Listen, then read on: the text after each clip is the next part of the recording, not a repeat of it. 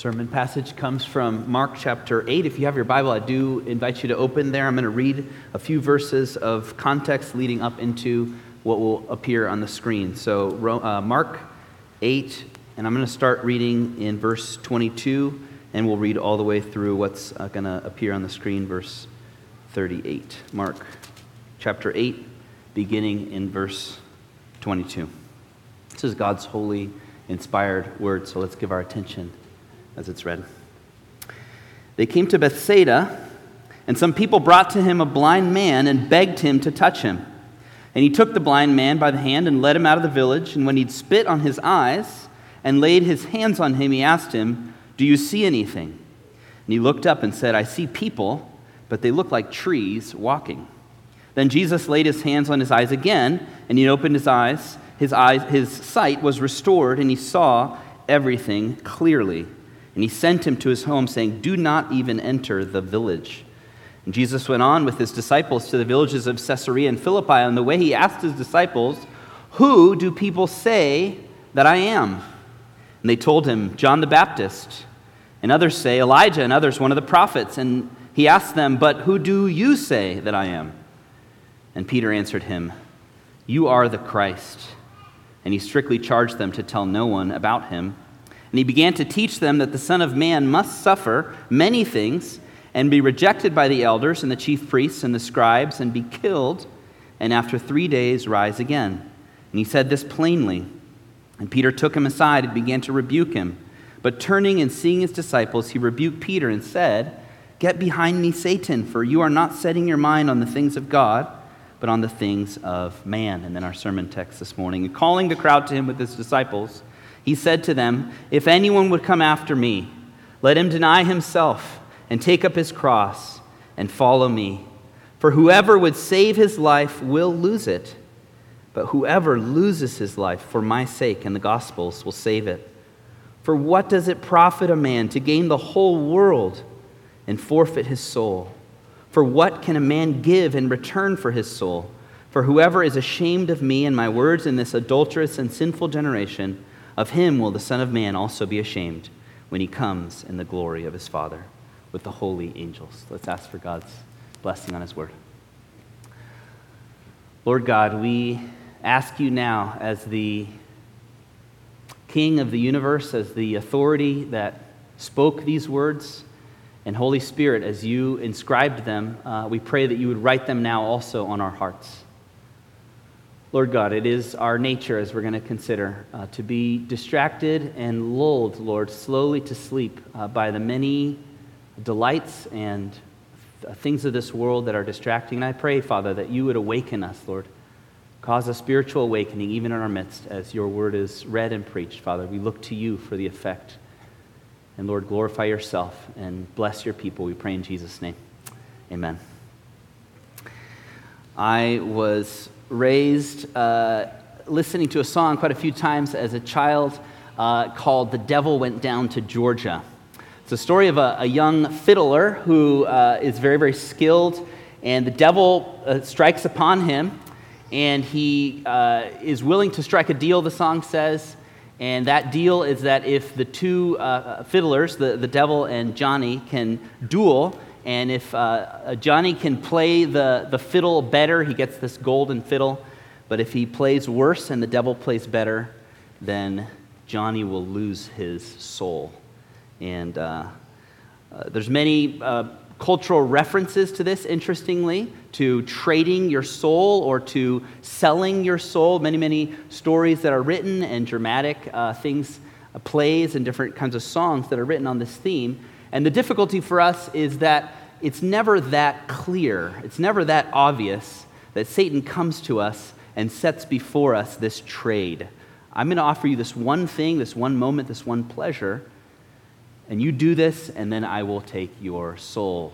Satan works very, very slowly and gradually to distract us and confuse us. And Jesus warns us this morning what would it benefit you if you were to gain the whole world and lose your soul? Or what can someone give in exchange for their soul. The title for my message this morning is, is Don't Neglect Your Soul. And it's prompted by the trip that we just took to Boardwalk Chapel. My prayer this morning is that, like a earthquake that has a sudden large jolt uh, spiritually in the lives of our youth group, there would be aftershocks in the life of our congregation. That you would ask uh, the youth group about the time that they had on the boardwalk, that they will tell the stories and testimonies of what the Lord did in their lives in New Jersey, and that the Lord would work this, uh, this emphasis on the, the importance of facing eternity, of knowing where we are headed and where we're destined, and that in doing that, we would not trade away temporary pleasures for our souls. Um, 25 high schoolers and eight, uh, seven leaders uh, spent eight days in Wildwood, New Jersey. We uh, would go out at nights and pass out pamphlets and initiate conversations with people on the boardwalk. I was trying to do the math, and I think we initiated, whether very briefly or longer, maybe a thousand conversations between all of us and the, the staff uh, members. And it was a very simple type of conversation over and over and over again. Are you ready to face God? Do you know where you are headed? Are you confident that you are destined for eternity with God? Or do you think that you will suffer in hell forever? If you think about doing that, if you can imagine put, your shoes in, uh, put yourself in the shoes of our youth group, it's a wonderful experience in some sense. It's also kind of terrifying to be thinking about that day after day after day. It had an effect on those, I'm praying, it had effect on those that we went and spoke to. It certainly had a profound effect on us. And I think sometimes I, I uh, uh, don't take into account how much of an effect uh, this kind of a mission trip has on us. The questions, as I say, were Are you going to heaven? Do you know that for sure? And, and what is the basis of your confidence that you are headed toward eternal glory? See, our life, your life, my life, was intended for the glory of God, to live eternally in the pleasures of heaven itself. And yet, we, like those on the boardwalk who were blissfully enjoying a spectacular a summer uh, beach experience, we can be lulled, and I'm encouraging us this morning not to be lulled by the, the glory of the summer, the glory of the pleasures of what we can experience this summer, and forget the eternal call of Christ on our life. Well, the context of our passage this morning, I read it, is a, a kind of interesting healing story. It seems as if Christ messes up a healing in that he partially heals someone. And the text tells us that the man looks out and he sees men, so his, his eyesight is partially restored, but he sees men distorted. He says, I see men walking, but they look like trees. And then Jesus has to sort of do a second take and finish healing the man. And I think what Mark is doing is he's showing that there is a, a progressive revelation happening in the Gospel of Mark. There's little by little uh, glimpses of where Christ is headed. And he, you know that because of where he goes next. He wants to ask them about his identity right after this story of the partial healing. Who do the people say that I am? And then, very importantly, who do you say that I am? And when they say, Peter says on behalf of the disciples, You are the Christ, he says, Don't tell anyone. But interestingly, then, he starts to, just with his disciples, explain to them what will be the nature of his messianic kingdom. He's come to initiate a kingdom in this world, he's come to preach and to launch his agenda and kingdom and what will be the nature of that kingdom. Son of Man must suffer many things, be rejected, killed, and on the third day rise. And the very one who so boldly said to Jesus, You are the Christ, attacks the nature of his ministry. He pulled, Peter said, the text says, Peter pulled Jesus aside and started rebuking him. Absolutely not. That's not how it's going to go. And so we, we sense that Peter has this kind of partial sight of the kingdom, like the man who was partially healed in his eyesight. He can see that Jesus is the Christ. he can't accept yet the nature of the kingdom that Christ came to bring.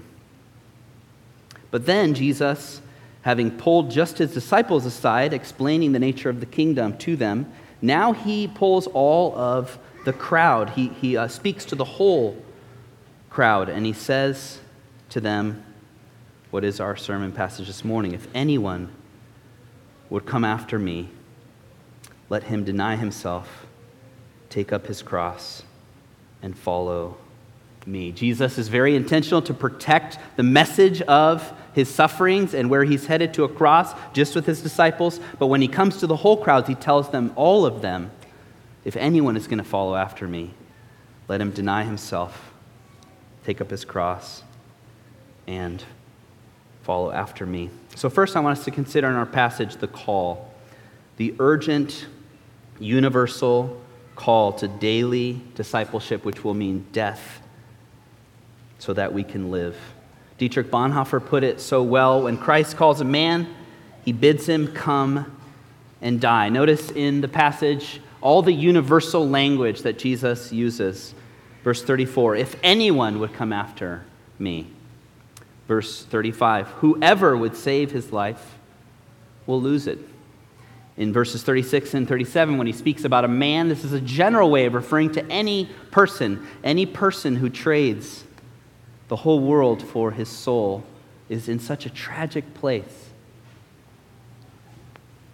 And anyone who is embarrassed, who is ashamed of professing Christ, the Son, will also be ashamed of in the last coming. I think sometimes we think this drastic call to self denial and to death is for like new Christians, maybe. People are just converted. They're very excited about what they've learned in the gospel. And so those people maybe should be really, really committed to their life as Christians. But then the rest of Christians are sort of different uh, levels of commitment. But notice Jesus says it's absolutely universal. Anyone who's going to follow after me must deny himself, take up his cross, and follow him. This is not a boot camp that certain Christians are, are uh, screened out of. The stronger Christians can deny themselves, take up their crosses, and follow. It's not Navy SEALs being trained as sort of an elite class of Christians. All Christians are called to forsake the world, to not be distracted by things that would lull us away from Christ. I, I, the, the quote from uh, Dietrich Bonhoeffer is, is so important in context. I want to read you a little bit larger of a section. He, he uh, says it so well. The cross is laid on every Christian. The first Christ suffering, which every man must experience, is a call to abandon the attachments of this world. It is that dying of the old man which is the result of his encounter with Christ. As we embark upon discipleship, we surrender ourselves to Christ in union with his death. We give over our lives to death. Thus it begins. The cross is not the terrible end to an otherwise God fearing and happy life, but it meets us at the beginning of our communion with Christ. And then the quote when Christ calls a man, he bids him to come and to die. Uh, Dietrich Bonhoeffer helpfully clarifies that that won't look the same for every Christian. The radical call to self denial and death to ourselves will look different based on the, the Christian who's being called. He goes on to say it may be a death like of the first disciples who had to leave home and work to follow him, or it may be a death like Luther's, who had to leave the monastery and go out into the world. But it's the same death every time death in Jesus Christ, the death of the old man at his call. The Lord calls all of us as Christians to not neglect our souls, to universally forsake the world, the flesh, and the devil, and to walk with our deaths to ourselves, intentionally focusing our way and walking in the way of our Savior. Uh, Luke uh, adds in his statement of this phrase the word daily. Take up your cross daily and follow after me. There are no days off for us in that sense as Christians. There are no uh, vacation days. There's no days where we say, This is a day for me to, uh, me, to do me. I'm going to indulge today and live for myself and my Savior has no bearing on my life today. It's a daily call that all Christians must forsake the world and follow after Christ. I think uh, the word let him take up his cross can sometimes also be uh, confusing. This is actually a command. Uh, he must forsake, renounce, disregard. It's not a multiple choice or an option, but it's an imperative, it's a requirement. Die to ourselves in order to live for Christ. Uh, I'm always very, very struck by the vows that we take when we become members in Christ's church. Uh, the vows as parents, for instance, when we're going to baptize our chil- children, we say that we're going to raise them in the Lord. We're going to pray with and for them, train them in the catechisms and scriptures. But in the fourth membership vow, have you heard this and really pondered what it means? Do you acknowledge Jesus Christ as your sovereign Lord?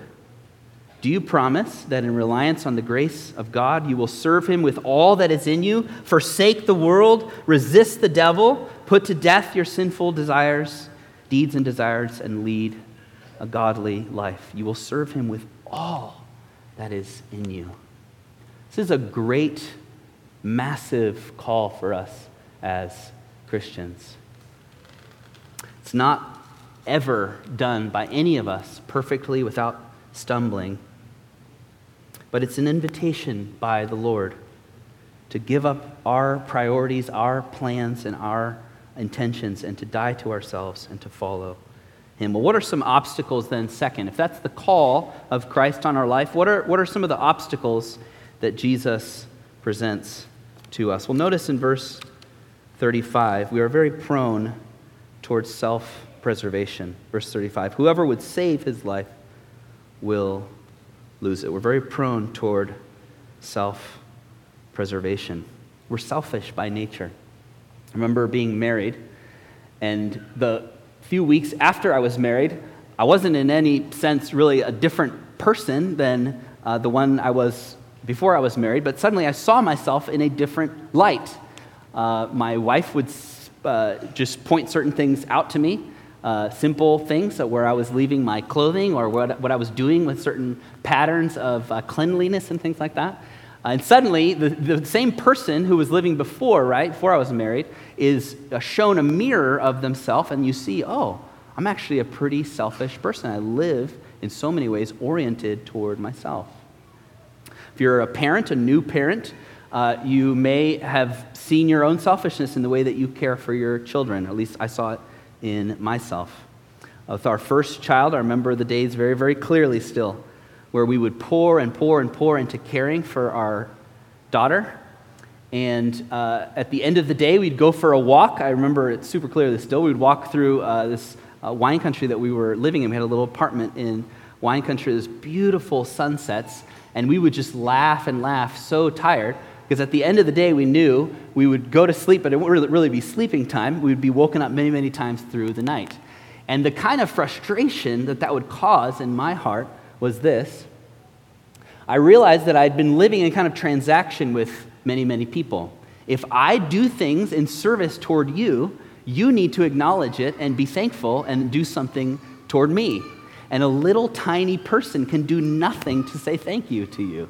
They are uh, all take, take, take, and you are all give, give, give, and there's no acknowledgement. And I saw in my own heart how much of my actions are very, very selfish. We are very self preserving by nature. We want to live for ourselves or have other people acknowledge any service that we give. And the best thing, according to Christ, is for us to notice this and to see it and not live to serve ourselves to preserve our life, but to lay it down. There are 10,000 lessons, like those two tiny lessons that I am uh, sharing with you. There are 10,000 times when God will teach you your own selfish heart and say, don't live to preserve and to serve yourself. Lay down your life for others and lay down your life for me. And I promise you, Jesus is saying, in the forsaking, in the denying, it will not be a true loss. You will actually be gaining by losing. Well, a second obstacle that Jesus lays out is our, I'm going to call it our pursuit of enoughness by adding more and more. Our pursuit of enoughness by adding more and more. Verse 36, Jesus says, What does it profit a man to gain the whole world and to forfeit his soul? Remember, Jesus told a parable where there is a rich man who uh, takes in his harvest, and it says that the harvest produced plentifully, Luke 12. And he thought to himself, What should I do? I have nowhere to store my crops. And so he said, I will do this. I'll tear down my barns, build larger ones, and then I'll store my grain, my goods. And I'll say to my soul, Soul, you have ample goods laid up for many years. Relax, eat, drink, be merry. But God said to him, Fool, this night your soul is required of you. The things you have prepared, whose will they be? So it is the one who lays up treasure for himself and is not rich toward God. What does it benefit us to gain the whole world and to have traded away our souls? And again, I want to bring you back to the first illustration at the beginning of the sermon that, that Satan, as he tempts us with anything in this world that would distract us from Christ, he doesn't come uh, horned and kind of sending out an alarm saying, This is a satanic attack on you. This is a temptation that's peddling away your soul. He comes very seductively. He comes with deceit. Remember, the one telling Jesus that he shouldn't have to suffer and die was his friend, Peter. It's so tricky, right? It's so deceptive. It seems like maybe I should be able to listen to the voice of my friend. And yet Jesus has to say to Peter, Get behind me. You are not energized, you're not directed by a focus and a commitment to the things of God. You're so taken by the things of man, the things of this world. Jesus is calling us to look at the scope of our life this morning. Look over your life and consider what is it all for? What do I want at the end of my life?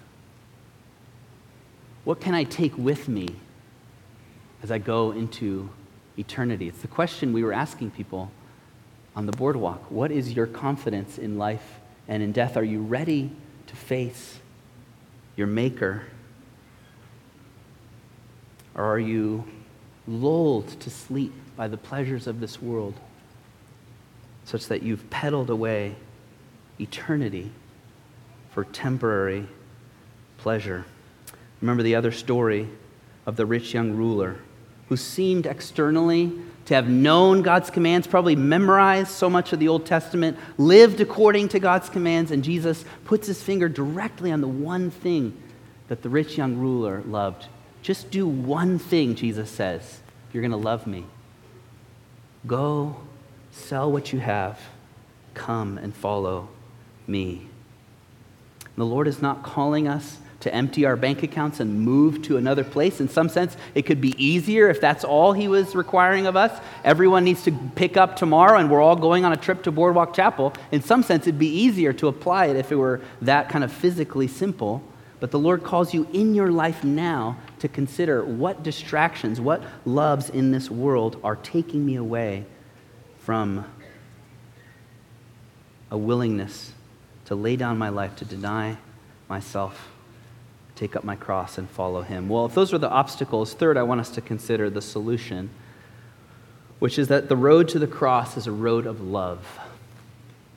The road to the cross is a road of love. Um, one of the remarkable things about being on the mission trip this year was the joy that our students had in doing something that you probably think of as pretty uncomfortable and in many ways uh, a, a, disruption to ordinary life. It was a rigorous uh, daily pattern of uh, waking up at a certain time and reading scripture for a long period of time, being taught in different things, uh, preparing songs and, uh, and different uh, gospel dramas, and then presenting them at nights and then going out on the boardwalk. And yet there was this joy that flowed out from our students Uh, there was a joke that was very telling to me on the mission trip on the way there. We, we prohibit our youth from having cell phones so that they can be engaged with each other and very focused on the, the task that we're doing. And on the way to the, the, uh, the drive to the, the boardwalk, the joke was uh, let's turn around and go home because we forgot our cell phone, or let's turn around and go home because we forgot our gaming system. Um, and it was uh, you know, lighthearted way of saying the things that, are, that I love in some sense are left back at home. But remarkably, on the way back from Boardwalk, the kids were saying to me, let's turn around and go back. We want to go and spend more time at the Boardwalk in New Jersey. Well, what happened? Uh, there was a change in the thing that was loved and lovely and worthy in the hearts of our young people, a sense that what they had been doing for those eight days were so valuable that they wanted to keep pursuing it. See, sometimes the call to lay down your life for Christ, to deny yourself, to take up your cross and follow Him, can seem like this is going to be the end of me. This is a destruction of me. This is not good for me. And the reality for Christians is this is the best thing that could happen to you. Seek first the kingdom, Jesus says, and its righteousness. And then all these things will be added to you. As you forsake yourself, as you pursue Christ and his righteousness, he doesn't keep away other gifts. It says he adds them to you, but the focus of what your life is for is suddenly clarified.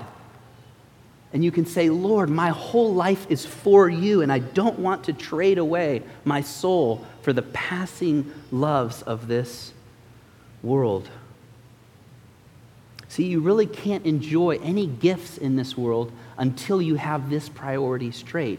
As you love the Lord, as you lay down your life in self denial, as you lose yourself, the promise is that you won't be losing at all, that you will be gaining in doing that. But for us as Christians, the cross is not the same as it was for Jesus. The cross that Jesus calls you to take up this morning, the whole pattern of your life as a Christian is not the cross of suffering for your sins. It's a very important difference. Jesus is not telling his disciples, in the same way that I will have to go to suffer and die for your sins, you also need to take up a cross and go and die because you're a sinner. The cross for Christ was fundamentally and completely different than the cross that he calls us to. I mean, compare the rich young ruler to Jesus. The, the rich young ruler saw the temporary wealth of this world and said, This is what I love. And he forsook Christ and would not lay that down. And Jesus, who owns all things, who is the maker of all things, through whom all things were made, took on flesh, and his life was bookended by a manger at the beginning, the poverty of not even being able to be born in a reputable place. And the only exaltation, at least in this life for Jesus, is being lifted up onto a Roman cross. And Jesus says, This is my joy. This is what I was meant to do. The Son of Man must suffer many things and be rejected, and then die, and on the third day rise. And it is an abundant love that Jesus is directed by. He is motivated by a rich, rich love for his disciples as he does this. 1 John 4:10 says, "And this is love." Not that we loved God, but that He loved us and sent His Son to be the propitiation for our sins. What will enable you as you wake up tomorrow morning or as you're struggling at 3 p.m. on Wednesday afternoon to actually not betray your Savior and Master and Lord? What will motivate you to actually want to forsake whatever temporary pleasure the Lord is calling you away from. My Savior loved me and gave himself for me. The Father who did not spare his Son, his only Son, but gave him up for us all, how we would not also, together with us, together with him, give us all things. See, the fear that often motivates us to try to live for ourselves, to try to amass whatever we can in this life, and live for what we can achieve in this life, the fear that's behind that is, Lord, you're not providing for me, you're not protecting, you're not going to be here for me and with me in this life. And the gospel definitively says all of those fears whispering to you are not true.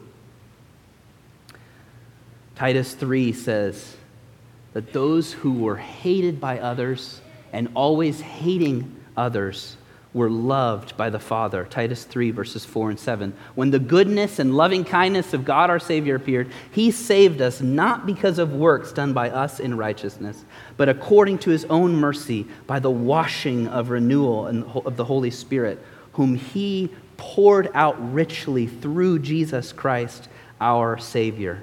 So, being justified by his grace, we might become heirs according to eternal life. The Lord has loved us abundantly and made you an heir with Jesus, his son. And he tells you, I promise you, as you lay down your life with Christ, as you united to Jesus in his death, as you deny yourself and take up your cross, it will all be worth it because Christ has loved us from before the foundation of the world. The Father has shown us this love and we can say, for the cause, for the kingdom, I will walk and follow you and serve you and give up whatever you call me to give up in this life. I can lay down my life daily. Because before all of that, you loved me so richly. I want to give everything in return. May that be the heart of discipleship. May we not neglect our souls and be empowered to do that by the love that the Father has shown us in His Son. Let's close in prayer. Lord God, we thank you, Lord, for the eternal mission that you set Christ on, Lord. We are missionaries, uh, but we're missionaries in a very different sense, Lord. You are the missionary in that you accomplished our salvation. And Lord, your cross was for wicked, adulterous, sinful people. And Lord, I pray for the boldness as Christians to stand with Jesus, to be able to turn down the whispering voices of temptation, Lord, of trading simple, everyday pleasures for eternal, lasting glory. And Lord, would you enable us by the power of your Spirit to see, Lord, that nothing given up for your kingdom will ultimately be lost, and to see that your love, Lord, is powerful enough, stronger than death, and Lord, will raise us up and glorify us with Jesus on the last day, Lord. Empower us, Lord, to deny ourselves through these realities, take up our crosses each day, and follow you because you have loved us, Lord, so abundantly. We pray in Jesus' name. Amen. Let's rise and sing as we close for the cause.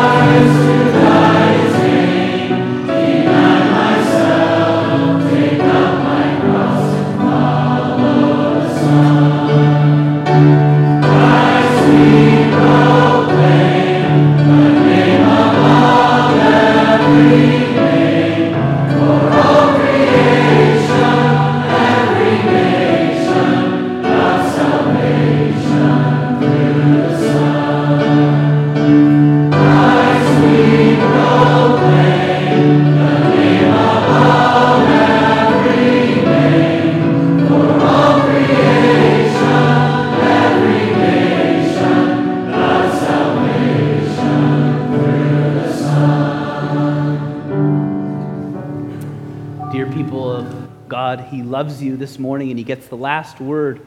He speaks over you a blessing. The Lord bless you and keep you. The Lord make His face shine upon you and be gracious to you. The Lord lift His countenance on you and give you His peace. Amen.